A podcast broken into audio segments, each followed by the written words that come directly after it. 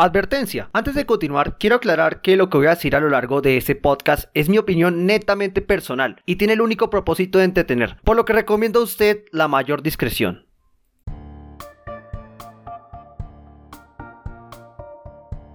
Hey panitas, ¿qué más? ¿Cómo vamos? ¿Bien o qué? Bienvenidos y bienvenidas a un nuevo capítulo aquí de Desparche mi alcoba.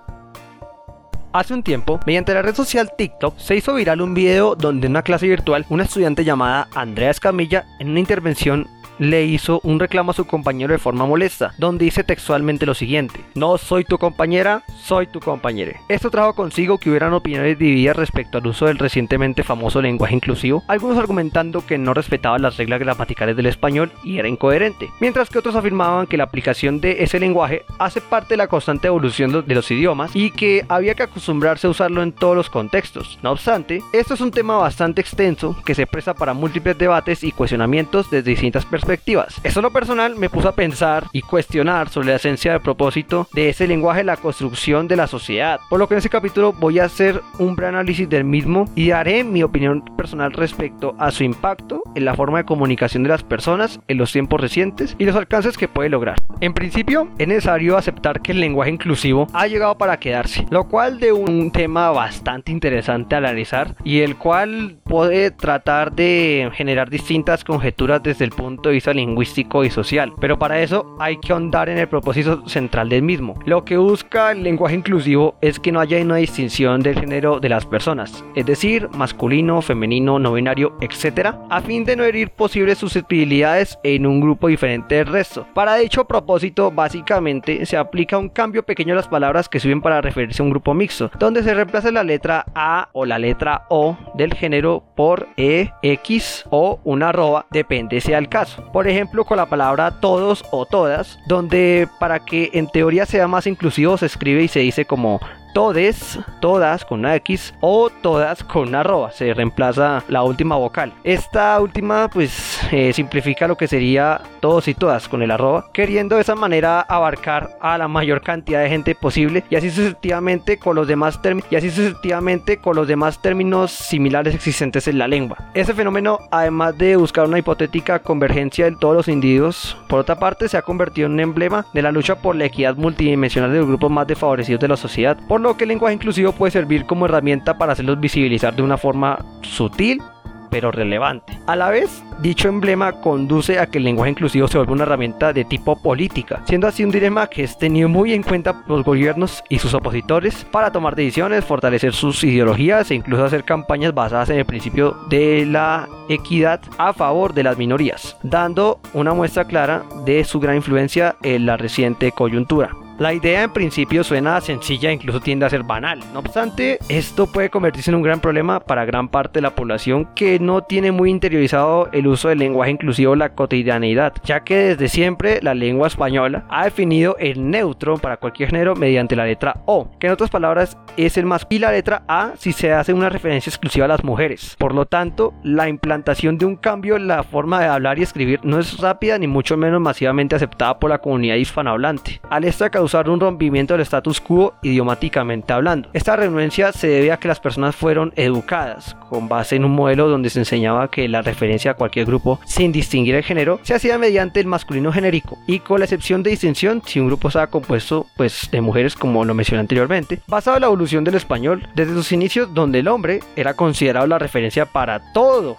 exactamente para todo. Solo hay que recordar la historia y detallar los tiempos del Imperio Romano, con el idioma latín, de donde a la vez se derivó el latín vulgar que posibilitó que se generara lo que hoy en día conocemos como el español. En consecuencia, pues volviéndose el hombre una referencia universal estándar, traspasada así pues a la forma de hablar. Dicho fenómeno está siendo bastante enfatizado por una gran cantidad de los individuos, considerados los individuos considerados los más excluidos por la sociedad, por lo que ya no es raro escuchar lenguaje inclusivo en cualquier momento y lugar. A pesar de lo llamativo que pueda ser el lenguaje inclusivo, no todo es color de rosa. Ha presentado de manera muy frecuente que se creen desacuerdos entre las personas que aplican el lenguaje inclusivo y las que no lo hacen, ya que algunos individuos del primer grupo quieren de una forma poco amigable imponer el uso de dicho lenguaje sin importar que a los demás les guste o no. Personalmente, en ese punto considero que es respetable que haya personas que decidan aplicar esa clase de lenguaje en su vida y le pidan a los demás que se les refiera con este. Lo que está mal es que algunos de ellos lo deseen imponer a la brava a los otros que no lo aplican, ya que como lo mencioné anteriormente, no todo el mundo está acostumbrado a esa nueva forma de inevitablemente creándoles una mala imagen de la comunidad que lo aplica, lo cual en el peor de los casos eh, los margina e impide que se integren en un grupo de forma efectiva. Con anterioridad también había hablado del lenguaje inclusivo como una herramienta política para los gobiernos, las oposiciones de estos y las minorías a fin de ganar visibilidad social y popularidad. En este caso pienso que el uso del lenguaje inclusivo, a pesar de ser mediático políticamente hablando, no es un elemento determinante que pueda permitir la solución de los problemas sociales más grandes que existen hoy en día, como por ejemplo la equidad laboral como por ejemplo la equidad laboral de todos los géneros, la violencia, el desempleo, la corrupción entre otros, apenas remontándose a cambiar el modelo de comunicación sin ir más allá, solamente remontándose a evidenciar, pero no a resolver ni al menos habilitar un canal de diálogo entre las comunidades y los gobiernos para que se puedan hallar soluciones efectivas. Por dicho motivo, creo que no se ha sabido utilizar de manera estratégica para mejorar las condiciones de vida, volviéndose necesario que su impacto sea a favor de dar protagonismo a los problemas presentes y romper paradigmas socioculturales.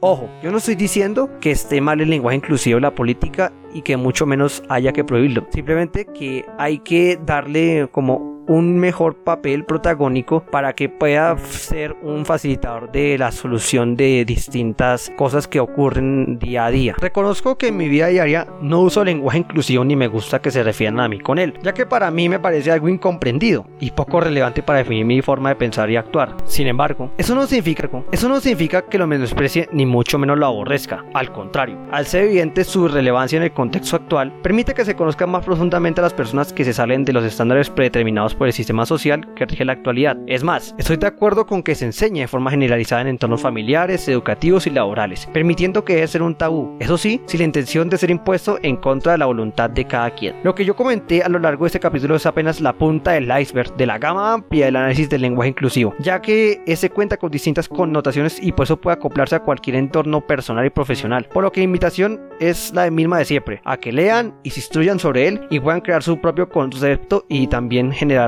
los criterios para abrir espacios de debate con otras personas que de pronto tengan un pensamiento diferente.